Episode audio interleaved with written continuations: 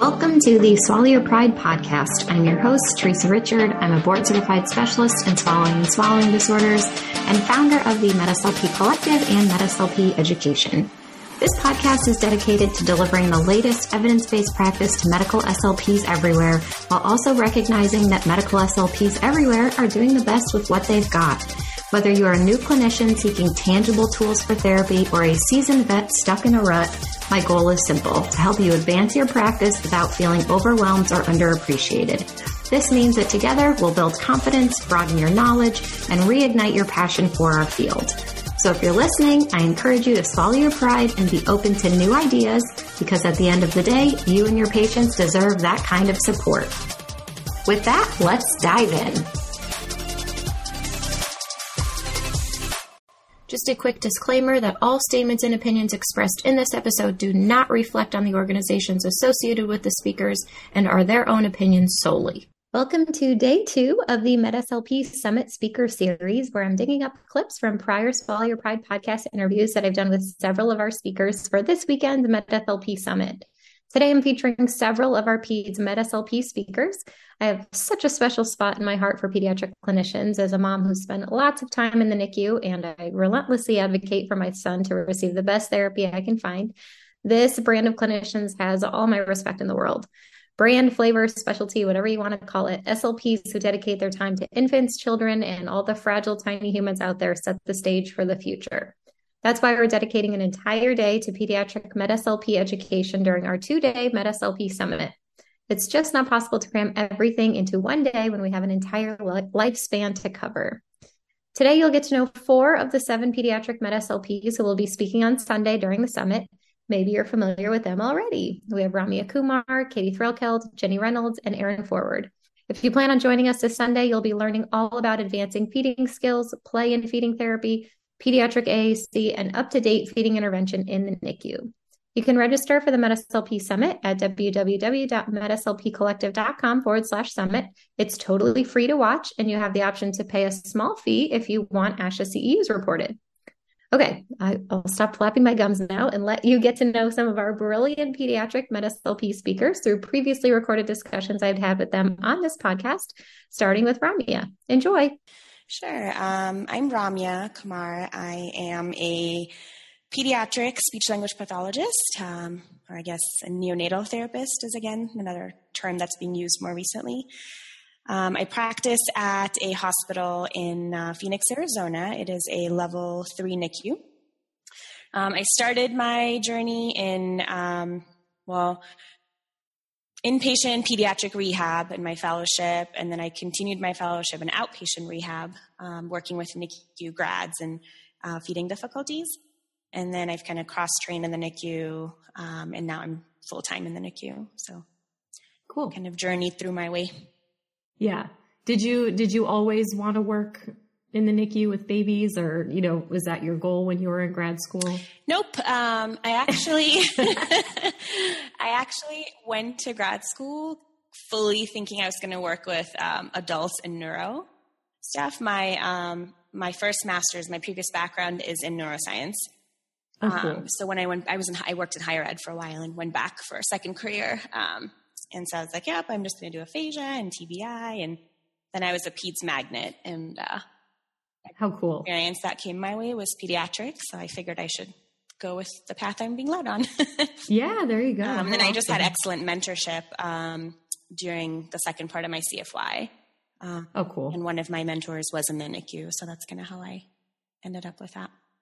All right. Awesome. So I think we're going to answer the, you know, question we've heard a bajillion times over today. How does someone even start to venture to decide they want to work in the NICU? Mm-hmm. Um, I think there's like different angles you can take to this, but because um, I get asked that question a lot also. Um, I feel like what I typically tell people and what's worked for me. So, I mean, obviously, you could start because you had a great fellowship there, or you know, you landed, you just happened to have an acute care position and you got trained. Um, but I think what set, has set me up for success, and I tell students and clinical fellows, is starting in the outpatient setting. So, um, a lot of hospital re- outpatient rehabs have kind of a NICU follow up program, either formal or informal. Um, and I think starting there was great because it kind of gives you a safe environment. They're not like hooked to monitors and tubes and you know all these things, and they're a little bit definitely more stable. Um, and you also kind of have the value of time or the the gift of time. So you can say, okay, like you know, come back next week, and you can research yeah. what you need versus you know, yeah. having to know it in the moment. Um, so I think it is a great place to actually practice your skill set and be really comfortable. And that's the same, I think, with early intervention now as well. In a lot of places, they are looking for more um, uh, more therapists that actually have knowledge base with these medically complex kids and NICU grads. Um, and I find that having had that experience for almost like maybe three, four years before I was doing full time NICU, I feel like I can advocate better for my patients now in the NICU because I can tell I can talk to neonatologists or I can talk to nurses and say in outpatient long term, this is what I've seen. Um, and so that started here in the NICU of how, whether how we how we fed them or how we positioned them or what GI stuff we had.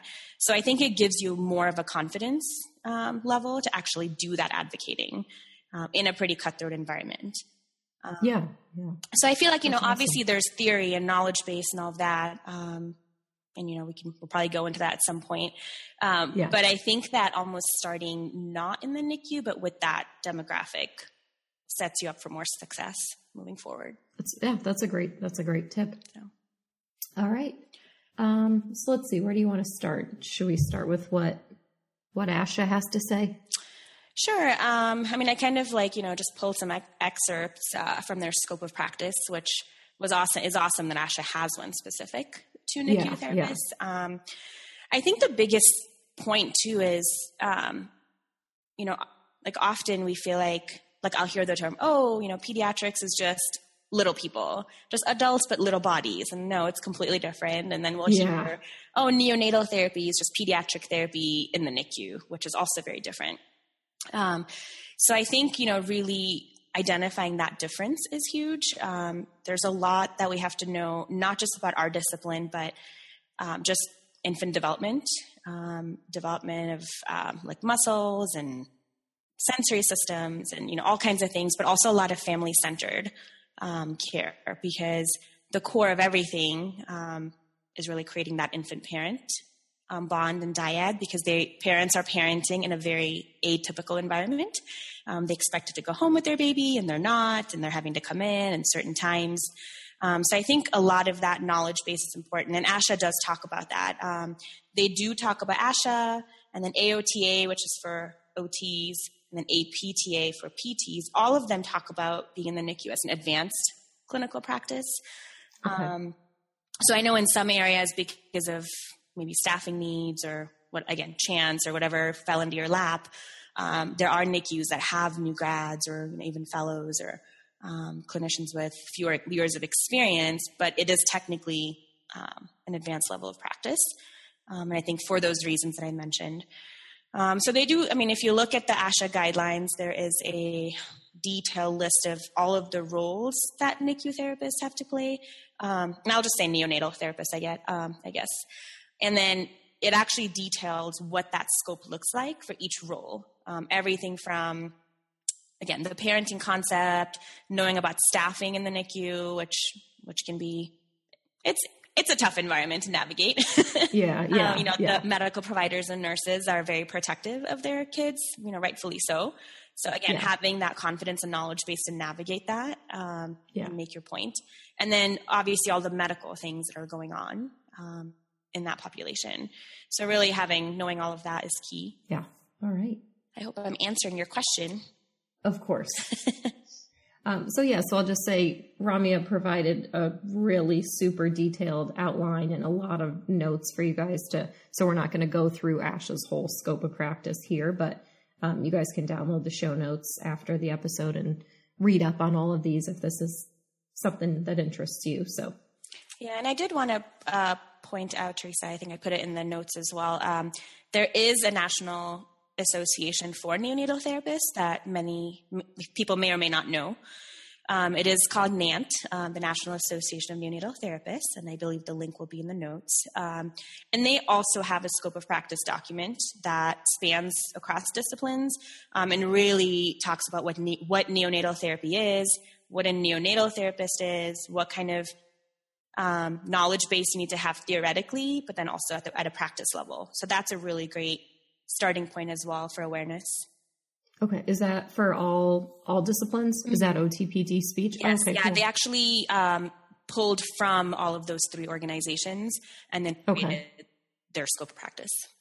Okay, so is that so? I'm guessing that's not just limited to feeding; it's just kind of more of a general. Okay, mm-hmm, correct. Yeah. Okay, yeah, because I know um, you know this episode's kind of raw for me because my son was in the NICU for 15 days and it's something I wouldn't wish upon anyone. But um, I, I, guess the biggest struggle for me was that they didn't have SLPs in the NICU. Mm-hmm. And it was an OT that worked with him. And I just, I, I don't, I'm trying to think how to say this tactfully, but I, I, felt like I knew more about feeding and swallowing like than she did. Mm-hmm. And and that was so frustrating. You know, I was like, we need an SLP up here. We need an SLP. And she's mm-hmm. like, no, OT does feeding mm-hmm. in the NICU. And I was like, what? So I guess, you know, for me, that was kind of, I didn't realize that I, I know in some parts of the country, OT, mm-hmm. OTs still do some part of feeding and mm-hmm. swallowing, but in the NICU, that just totally threw me for a loop. Yeah, they do. There are, like you said, there are definitely lots of states where that is the case. And it's actually sometimes in some states even hard for SLPs to get in the NICU because it is very OT dominated. Um, I'm fortunate that I'm in a system where we have OT, PT, and speech, and we kind of all work pretty collaboratively and together, but we kind of know our strengths and you know where one ends and the other starts so to speak i mean it is it's hard to fully define because we're actually all working on everything to some degree. Yeah. Um, yeah. But especially, I think when it comes to like swallowing, more than the actual, because there's feeding and there's swallowing, right? So right. Right. I think it's that's that's where it gets cloudy because it is more than one component. Um, right. And that's kind of where my brain was at. You know, I was like, okay, cool. Yeah, you'll work on feeding. Mm-hmm. You know, when is the SLP going to monitor swallowing? Right. You know, like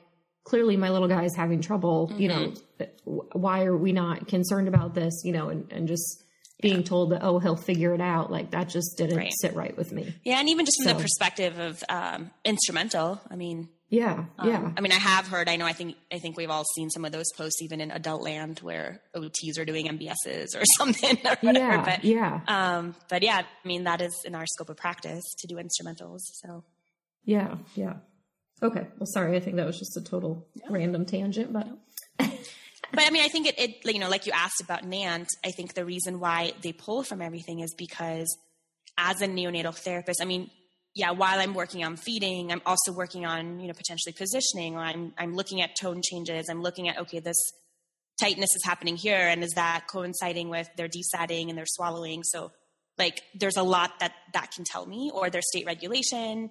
Um, so, I mean, we are looking at a lot of that neuromotor development. Um, in the context of feeding. So, so I think that's that's why it's nice that they're pulling from all of there and telling us we need to know all of it. So yeah, yeah, that makes sense.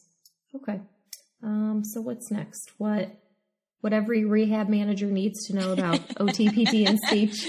Um, yeah, so NANT, like the the NANT website has a lot of just really neat, like just blogs and articles, and um, it's really built. It's built by therapists to really help um, support other therapists to get buy-in from their their leadership or really understand that this is a specialty. Um, and so I was reading that recently. I had read it a long time ago, and then it happened to pop up again.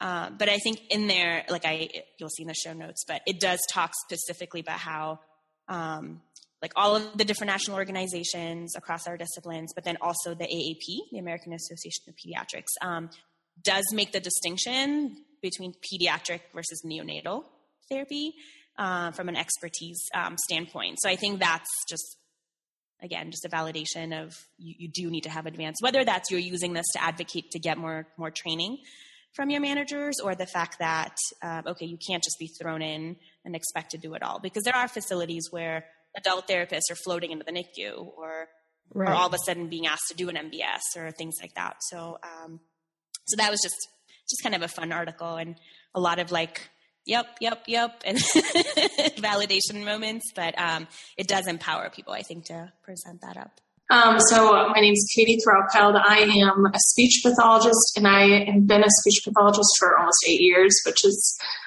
crazy. uh, I started out working. I thought I wanted to work in schools. I come from a family of teachers, and so I've you know have a lot of respect and experience in the education setting and did my CFY in um, Missouri. We call it ECSE, so Early Childhood Special Education Program, and was there very uh, exposed to AAC for the first time in a way that I wasn't in grad school. And so I was working with a lot of these kind of complex kiddos and um, decided to apply for a PRN job that summer in a children's outpatient clinic that works with a lot of very um, complex uh, kiddos in terms of their motor, cognition, speech language abilities. And they ended up actually having a full time opening. And so I took that, and that's really where I kind of dove into kind of some of my specialty areas. So I did that for several years um, and then went back and started working on my PhD in 2018. Um, was hoping to be done by now, but COVID's kind of, along with everyone in the world, COVID's thrown a little bit of a wrench into that. So um, I still practice. I work for an AAC company as well, doing a lot of their education program development and then hoping to get my PhD done. I love teaching. I've gotten to teach the AAC course the last two summers at the university I'm at, and it's just been a reminder as to why I went back and did the crazy PhD ride. awesome, awesome. I love it, Katie. Yeah, so I, I'd love to hear a little bit more about you know, I think the people that listen to this podcast are, you know, more medical speech pathologists. You know, obviously, swallow your pride. We talk about swallowing a lot, but what I, what I think is so fascinating is there's sort of been this push for more SLPs to be more well-rounded. And i mean that in you know learning more about motor speech learning more about aac you know we get these patients that are so medically complex. And some for some people all we're used to doing is swallowing you know and we we need to we owe it to our patients to be a little more well-rounded and not even if we're not even aac experts that's one thing but at least have a little understanding of what our patients require and how to get them that help. So I think, you know, it's one of the reasons I wanted to have you on. I, I sort of love how you're gentle in your approach of like, you can do this, like, you know, reach out to this person. This is what you need to do next. Like, you know, very baby steps hand holding. And I, I mean that in a kind, respectful way. I don't mean it in a, in a snarky way, but yeah, I, I, I, just really love to hear a little bit more about your approach and, and, sort of how you got into working with more of these medically complex patients. Yeah, absolutely. So it's kind of twofold. I worked at the pediatric um, clinic, so it was outpatient, and we had what's called our intensive therapy program. And we were at the time one of the only ones in the Midwest doing this. And um, when I started working there, it was PT and OT. So these very complex kiddos would come in. They would do PT for three hours a day, OT for two hours a day, and five days a week for four weeks. So kind of like an inpatient rehab, but not because of just the needs for these kiddos. Uh, we had a Ronald McDonald House across the street, so families could stay there. They could bring siblings, but then their kid could get this very specialized intensive therapy program. Um, and we're, of course, I'm from Missouri, a very rural state. And so these families were having to travel from far away. They'd be able to go home for the weekends, come back, do this program. So when I started, they're like, hey, we really, we need speech. And no one in the clinic has really wanted to take on this kind of a beast. Uh, because like you said it, it, wasn't going to be AAC specific. It was going to be uh, you know feeding and swallowing and speech language cognition tons of motor speech. We had a lot of kiddos with cerebral palsy so a wide range of dysarthria uh, presentations and then AAC and so I am kind of just dove in and I am the type of person to um, I like to ask questions. I probably I, I probably annoyed all my professors in school. looking back on it, now that I've taught, um, I love to ask questions. A little bit of a know-it-all, and the fact that like I want to know.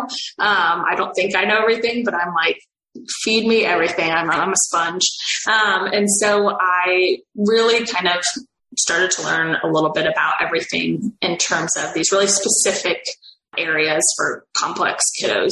And on the other end, I did my medical placement in grad school in an inpatient rehab. And so I was also seeing um, these AAC needs for adults and adults with uh, medical history of gunshot wound, stroke, uh, TB, tons of TBI. And so, like you were saying, a lot of these patients would come in and in that acute setting, you know, swallowing is such like the immediate concern. Do we need to be sending them for a swallow study? Are they doing tube feeds? Whatever it may be. By the time they got to inpatient rehab, that's when we were starting to address more of that kind of functional communication component. So I was seeing AAC on that end, and then I was seeing AAC um, through this intensive program, and just really wanted to learn everything I could because I personally, I did have an AAC course and not everyone got that, but it was short. It was a summer course. So I was like, I don't remember anything. I was just trying to make it through the day so I could go, you know, swimming with my friends on the weekend. and so I really had to uh, learn as much as I could about AAC, but I feel very lucky that I've gotten to see it, you know, birth to 100 and in a wide range, low tech, high tech, mid tech progressive, chronic, uh, kind of the gamut. And so that's been really fun for me. Yeah, awesome. All right. Well, where should we start today? Want to dive into first? I feel like, like you said, this is probably a lot of medical. And so what are what's your experience with AAC? Have you done much with AAC? Probably more adult. yeah, so so you know what's fascinating. So I have my brother has cerebral palsy as well. So growing up, and this is actually I don't know if I've told this story. I might have, but actually the reason I got into speech pathology was my brother had had an AAC device. I mean, I remember this thing. It was just this big clunky box. It, it actually was like this. It was like a shoebox. That's the size it was. It was the size of a shoebox, and it had oh gosh, if I could remember, I'd say probably 20 to 24 like buttons on it, which was way too many for him. He needed something that was like, you know, maybe two, four, six, eight at the most, but it, but it was way too many. So anyways, I remember being frustrated with this. I remember my mom being frustrated with this. Like he would deprogram the thing. I would go in and like reprogram the voices. Like some words that we would use at home, like the speech therapist at school would program different words. And I'm like, he doesn't, that's not the word we use for that object. Like, I just remember there was a lot of that going on. Mm-hmm. And it was effective ish, I say, because it, you know, he, he understood its purpose. He used it for what he could, but I just, you know, looking back now, I'm like, gosh, I, there's just technology is amazing. You know, and there's just, it's, it's awesome how much has evolved. And I just wish we could go back you know 30 years to when we were little and and have him have the technology that's available now. But anyways, that was the reason I got into speech pathology because my mom was like, you, you know, you were so interested in this device. You were so interested in helping him communicate. And then, you know, for whatever reason, you know, I did do an under, I did an honors thesis in undergrad with AAC. Uh-huh. So I was still interested in it, but then I just, I don't know, I went down the swallowing rabbit hole and yep fast forward to you know now my son um, so my son's nonverbal and um, a wonderful wonderful colleague.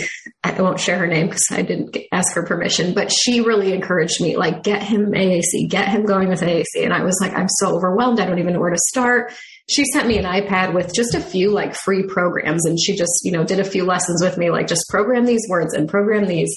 And it was so overwhelming but at the same time not. Like I made it this big mental block. Like I made it this big, huge, like mountain that I had to climb.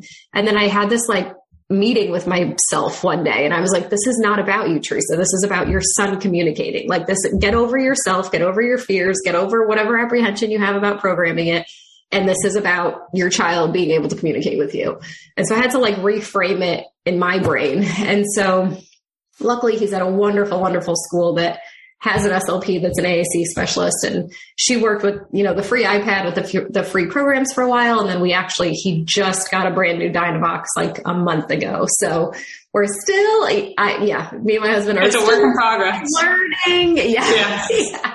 And so yeah, he has a new SLP at school now too, so we're all just sort of getting used to each other. But I'm excited because he he's a, such a smart, smart kid, and it's, it's so funny. His he has an SLP for feeding too, and she was telling me that she uses like a reward system. Like you know, if he does these exercises, she'll you know, he can pick a show to watch on, you know, the Dynavox. And so she kept hitting the button for, or she kept hiding the button to, um, like to watch a show. She's like, you have to get through your therapy first. He kept uncovering it and finding oh, yeah. the button he's for the like, show.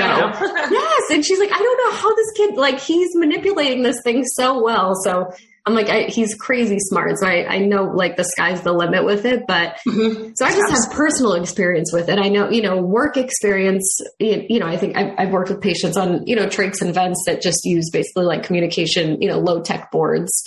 But in my actual like work life, I've not used much AAC at all. And I regret it. Not that I regret it. I just wish I had, I wish I had known more, you know, when when you know more, you do more. So absolutely, and I think that's what's hard is because you know, as you said, our field we do have to. Our scope is just so tremendously huge, and so you are thinking cognition, speech, language, feeding, swallowing, communication, AAC, all of it, and you you're going to do like you said what you know. And it's you are in a situation where you have this really uh, strong swallowing skill set, that's what you're going to do. I think it's setting specific too. Like I said, I you know I've never done an acute placement, and so um, that would I would have no clue. I'd be like you know nine one one somebody. yeah, yeah. uh, but and once I've had the patients, they're stable, they're at inpatient rehab, that's when I immediately want to dive into, like you said, whether it's low tech, a free app on an iPad, anything that can provide them with an outlet. You know, a lot of these patients, in my experience, are in a period of grief um, in terms of what they've just experienced. And I think AAC sometimes can be, you know, can kind of open up that door to say, yeah, there's potential. I can move forward, I can recover, I have the opportunity to communicate and participate in the decisions that are being made um, in terms of my health. And so I think that's really important. And then, like you were saying, the technology, you know, that's it's kind of twofold. It's incredibly intimidating, and that, that's what I run into a lot is that people are intimidated by it because it changes all the time. When your phone is updated, you're like, where's this? Where's yeah. that? I, you know, like yeah. even just my phone being updated. I, I, just updated to Windows whatever 10 or 11 on my computer and I was like, whoa, whoa, whoa, this is totally different. But then, you know, a week later, you don't even remember what the old setting was. And so that's what I tell people. You just got to go for it. It's going to change and that's okay. And, um, you're not going to know everything about it. That's okay. Um, my name's Jenny Reynolds, and I am a speech pathologist in Dallas, Texas. I've worked at um, an acute care um, hospital, Baylor University Medical Center, for the past 20 years. And I have um, been involved in the um, and worked worked all over the hospital and worked with adults in the trauma ICU and oncology and stroke, but I've also been a part of and worked in the NICU for the past 20 years. Um, you know, models in the NICU change over time. And so I had um, initially a model where I was just doing the instrumental swallowing of vowels in the NICU, the video swallow studies. And then we, um, as I became more integrated into the NICU, I, uh, with the occupational therapist and the physician, the neonatologist, we built a um, multidisciplinary FEES team. Um, and so that is probably in the last, it's been a 10 year process, but we've had the team going for the last five years. And so um, that our physician, you know, honestly, where it kind of got started is our physicians were just questioning. Um, the radiation with the video swallow study and and the use of barium and all of these things. And so they said is there another way? And so we described the FEES. I had done FEES in the adult population um, for about 12 years at that time. And um, we talked to the physicians about it. And then that's where our journey got started I love it. And well, and I love that you said that it, you know, it's been going on for five, almost 10 years now. You know, I get, I get so many emails from people that are like, I want to start this program today, yeah. you know, and, and, and I, I love people's, uh, you know, I love their excitement. Um, yeah. but the reality is that's great to put goals in place, but it's not going to happen today. exactly. Exactly.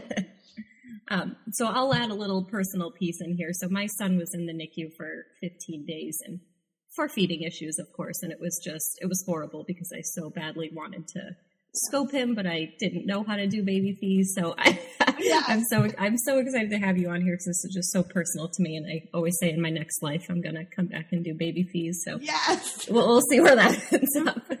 but all right, um, so let's see where where do you want to start here, Jenny? Well, we can start um, just talking about a little bit. Like I'll just kind of, if you want, I'd like to kind of describe as I started talking about our journey of what even, how did FEES in the NICU even come up and, yeah, absolutely. and why? So, um, like I said, our neonatologists were, we, we, we did video swallow studies. Um, the issue is, as we all know, is with the infants, we're giving them barium. We're not looking at breast milk or formula. And we know there's a lot of different viscosities, looking at and formulas and obviously different breast milk and breast milk fortified.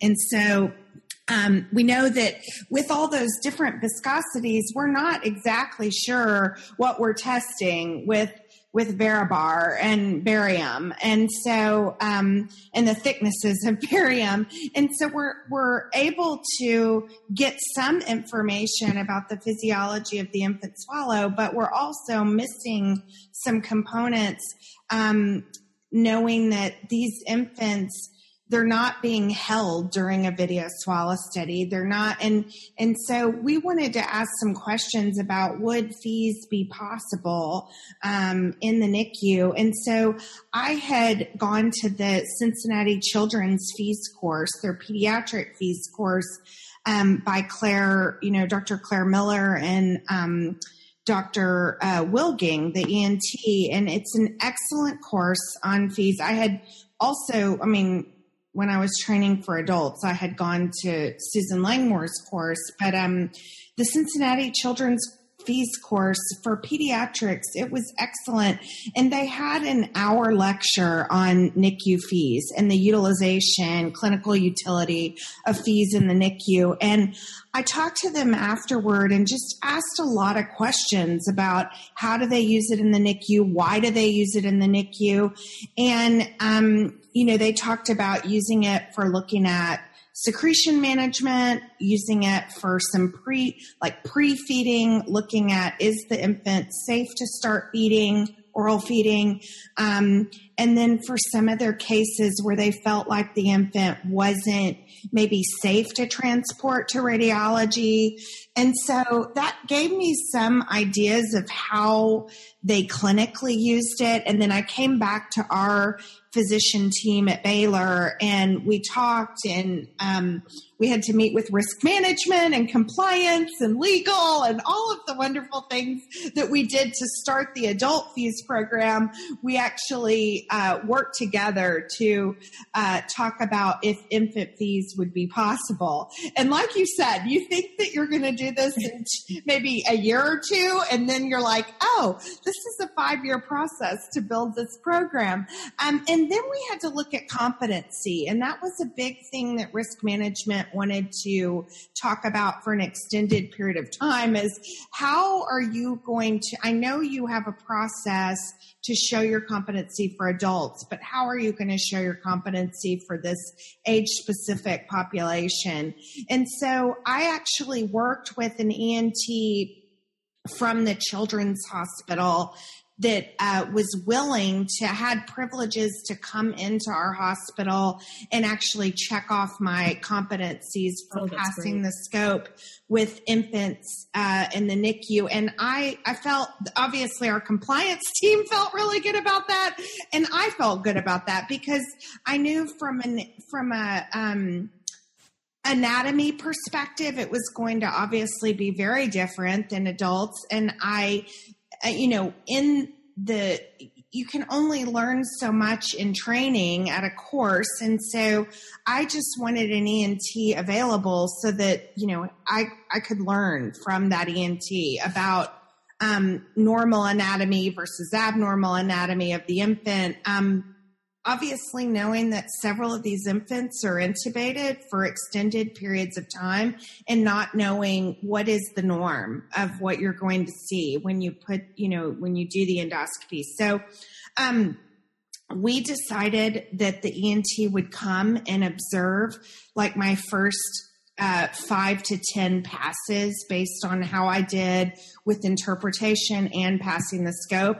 And I felt like because I had done hundreds of adult FEES, I felt like I was comfortable with with he was comfortable with that number and I was comfortable with that number. Um, and then we set up a process. So I I am not in a children's hospital. I'm in a birthing hospital, a level three NICU, but in a a large urban birthing hospital and so i we don't have access like a children's hospital to an in-house you know pediatric pulmonologist ent cardiologist all of that we have to actually have the physicians come in either from the outside from the children's hospital, or we have to ship the baby to the children's hospital for further work. It's something extensive done at our birthing hospital. And so we actually just determined a process because I know at some children's hospitals, they have the ENT that does the endoscopy and the speech pathologist um, collaborates with the ENT to do the interpretation of the swallow. Um, with our hospital, that was just not going to be a, a setup that we could do because we didn't have an ENT that would be available to pass the scope every time. And so, how we set it up is that I would be the endoscopist, and then we would have one of our occupational therapists that would be the feeding therapist and feed the infant during the procedure. And then we have a cloud where we could put the video on the cloud and the ENT could review the video to ensure and to help me from a teaching perspective. Is there anything that needs to be flagged from an airway or anatomical perspective? And um, our compliance team felt um, really um, that that was sufficient that we were going to be able to um, ensure that these infants got what they needed. And if the ent saw anything that they were concerned about they would either come in and do their own endo- you know um, flexible endoscopy or um, if it was something significant they would the baby would need to be transferred to the children's hospital for a further workup and possible bronchoscopy. So uh, rigid bronch. So um, I I think that I felt like that was um, an adequate um, setup for us for our team. Now I know at the large children's hospitals that are doing infant FEES, they have the entire multidisciplinary team right there. The ENT typically does do the endoscopy, and then the speech pathologist maybe the feeding therapist and doing the interpretation, or they are doing the interpretation and potentially a parent or a nurse is feeding the infant. So there are several different models. And I just like to say in my teaching that I think all of the models are great. You just want to make sure that you have a setup and a process for competency.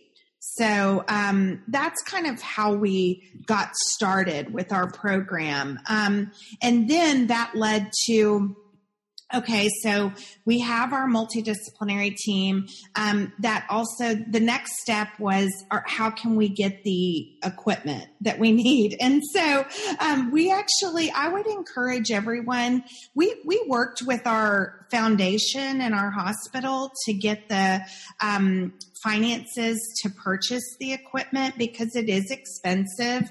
Um, I will say, not I, I, am definitely not paid by any of the manufacturers, so I'm not endorsing a specific piece of equipment. But I will say that Pentax Medical and Olympus both have pediatric um, video scopes and flexible um, um, fiber optic scopes. Um, we started with a fiber optic scope that was a 1.9 millimeter scope um, made by Olympus. It was the smallest fiber scope on the market at the time. Um, it was 1.9 millimeters at the tip and 2.2 at the sheath. It is it, it so that's what we started with because it was the smallest on the market. Um, it worked great. It's just the image is grainier and smaller.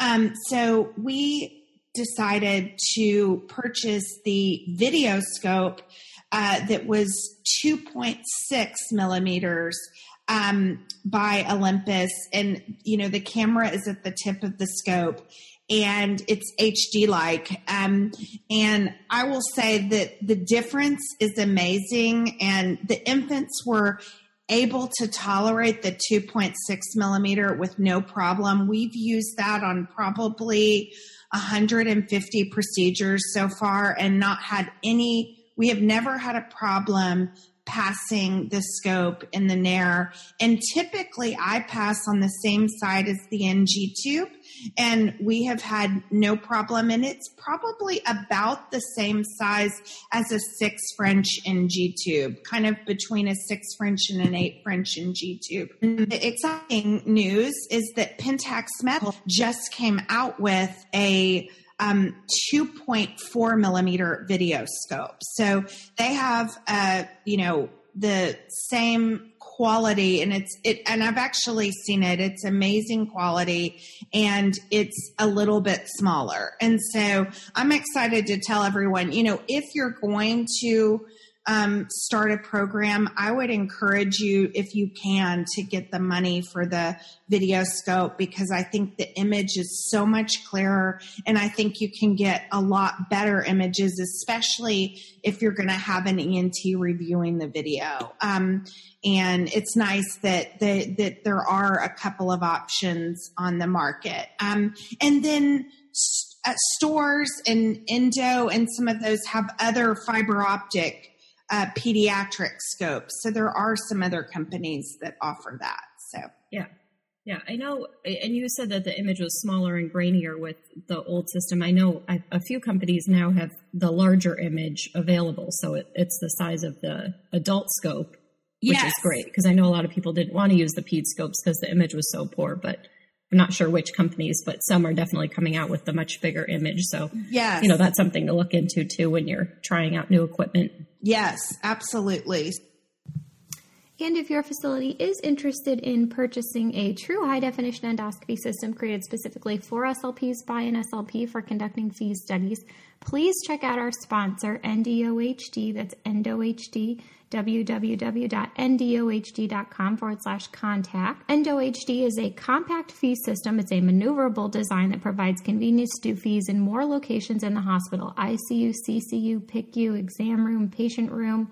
It is designed by a speech pathologist specifically for FEES with a system storage of 100,000 by 10 minute studies, highly maneuverable cart, integrated stereo audio, remote access for service. So, at Altara Vision, they combine cutting edge technology with clinician inspired devices and phenomenal customer service to make the best imaging devices in the country. So, reach out to them at www.endohd.com forward slash contact to discuss your specific FEES, requirements, pricing, or to request a live product demonstration. And as always, I am eternally grateful to EndoHD for continuing to sponsor this podcast. So, um, yeah, so the, our first two steps was getting our competencies process set up, then obviously um, looking at equipment. And we did, you know, I always say, you know, there's there's challenges when you ask a hospital to purchase equipment, but I think if you if you work with your foundation and you get creative, there are ways. And that we ended up finding a, they, our, our hospital, our foundation found a donor, a local donor that wanted to give to the NICU. And oh, that's fantastic. Yeah. Yeah. So it was exciting. And that was a way that, cause I don't know that we would have been able to get the equipment if we had not, you know, waited and been patient and, and kind of given, we kind of gave a little pitch to our foundation to say, hey, this is what this is.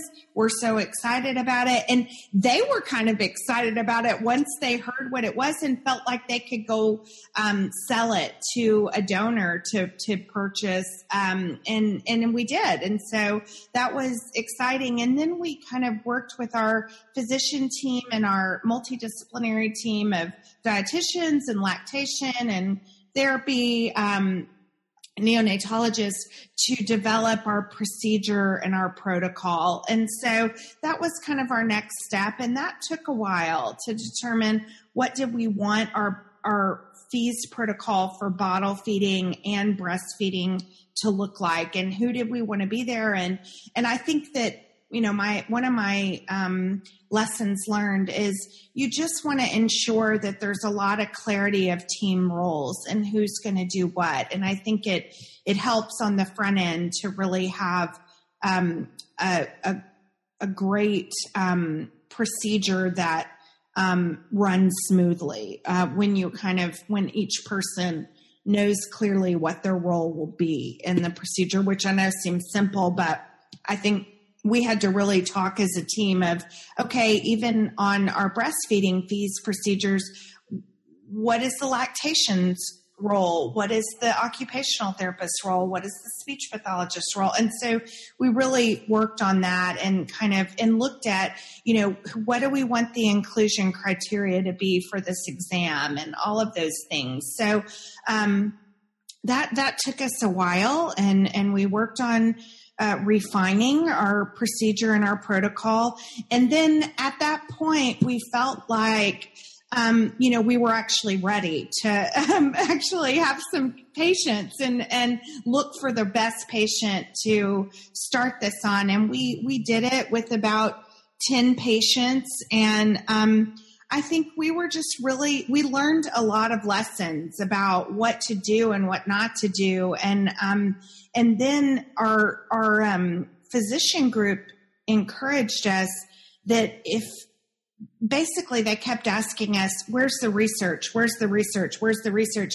And we said well there's lots of research in pediatric FEES but when you look at the studies that were done and dr you know cincinnati children's did several of them um, and when you look at the studies, probably 15 to 20, the, the patients in the studies ranged anywhere from three months to 21 years old. So you had a wide range of pediatric ages. And so they said, well, what, but where are the studies that have been done in the NICU? And I said, they're not there. Yeah. They're not out there. Um, and so of course our physicians were like, well, then why aren't we doing the study? And I said, what? I was like, I am a clinician. I am a yeah. clinician.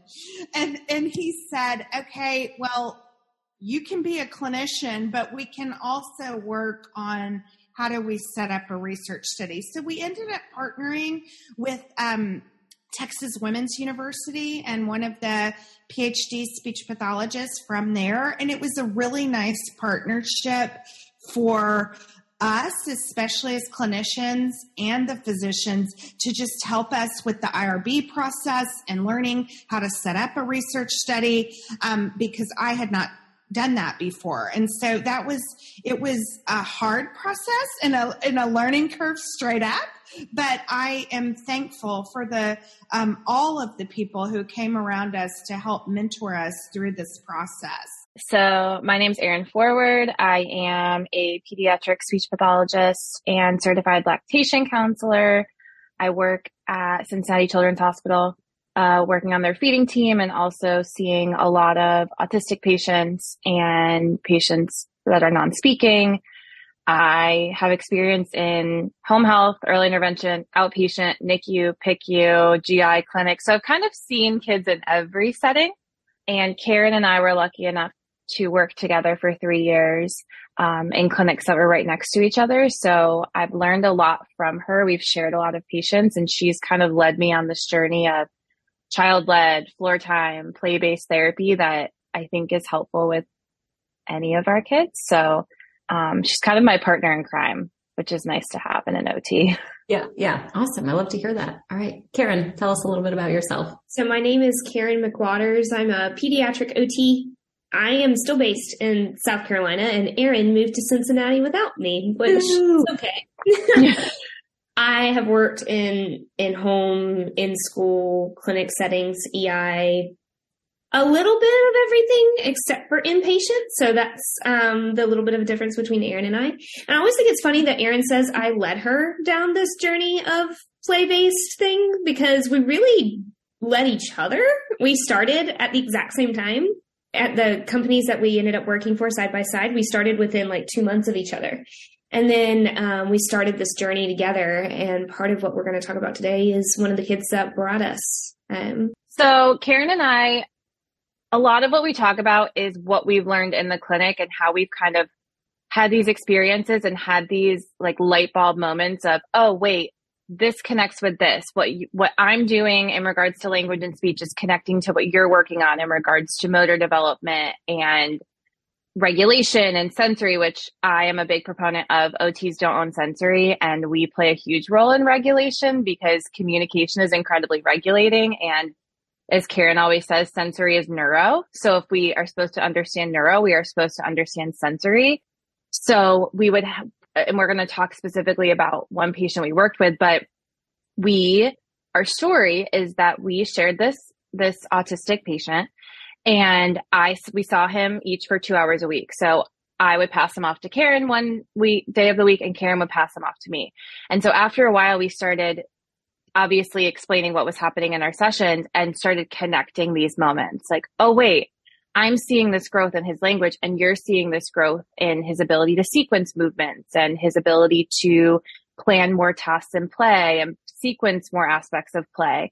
And then we started to to learn from each other. And I was able to take things that she was doing to help him grow in his play schemas and she was able to take things that helped him grow in his language and they they really seemed to go parallel from each other and one thing we also loved was this idea of embodied cognition and how we can embody this meaning and language and help expand this language and play and it was so beautiful our ability to help children understand themselves more understand their body understand what they were feeling and and explain that and our favorite phrase to use and our favorite phrase that kids would say is, I have an idea.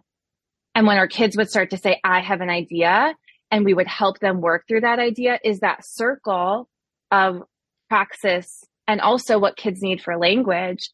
And I mean, we would cry after sessions because of the, the magic that we were starting to see happen. And, and we were like, there's something to this. We have to find the and we are very intentional about the courses that we take and and we love research and so we were digging deeper into these articles from psychology from ot from speech because so much of what we were doing wasn't just housed in the speech pathology literature and so that's something i'm so grateful for learning from karen is like how do i feel comfortable understanding how ots because they write articles different than speech does. Every discipline kind of has their own way of writing. And so, how do I understand the frameworks that OTs are using to write their articles? How am I understanding better the framework that psychology is using so I can better learn from them?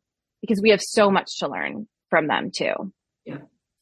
It's so funny you say that. My daughter, who's three now, and um, she's probably going to solve all the world's problems Oh. But she like said so many times to me this morning, I have an idea. And I was like, okay, what is your idea? She said it probably like 10 times. And at first I was like, that's so cute. But I'm like, oh my gosh, I love that her little brain is like saying these mm-hmm. I just think of her like at school with her little friends, like with their just imaginations running wild. So I love that you just said that. Well, and so many of our neurodivergent children and our medically complex children have these ideas, but know that they can't always make them come to fruition, whether it's their motor deficits or their language deficits. We want them to feel like we can use your skills within your zone of proximal development to help these ideas come to fruition, to help your imagination grow and help you feel like you have success in what's going on in that beautiful I had to learn too, because I think especially in the speech pathology world, when we go to grad school, like you make a lesson plan and you, you want to know what to expect when something's going to happen. So to feel comfortable just take a step back and just watch the child and try, you know, a lot of what we do in floor time is, is, and they're going to tell us I'm saying the wrong word. We refer to it as mirroring, but I'm doing what the child is doing, not only to just show you I'm here with you, but also so I can understand. If I turn my head and look at something, it actually does look kind of cool the way that you're looking at it. Like I, I get why you're wanting to do that to see how you're playing with those stacking cups that, that uh, occupational therapists use a lot to put things in. Like when a kid picks it up and puts it in their mouth, you're like, no, no, no, no, no, wait. But like it does look like a cup that you drink from. So I understand the connection that you're making and I really value this connection that you're making. So how do I start to get into a child's world and recognize how they're seeing it first? Because I'm the professional. My job is not to make the child more like me. My job is to, and I say this even with feeding therapy when a family comes into my office, if I go into their home, wherever, my job is first to understand them. I think we jump too quickly to, I want to give you recommendations and fix the problem. Like first, this family and this child just want to feel understood. How do I get into your world? How do I recognize what the family's going through? And how do I, as the person that's supposed to understand feeding and language and development, first get us on the same page and meet them where they're at? From infant feeding to pediatric FEES to AAC to interprofessional collaboration, you can see why I love this group of PEDS MedSLP so much. I hope you enjoyed getting a sneak peek into who some of our PEDS MedSLP Summit presenters are. If you're ready to deep dive into therapy approaches with them this Sunday, December 3rd, don't forget to register for the free summit, free MedSLP Summit at www.medslpcollective.com forward slash summit. Hope to see you there.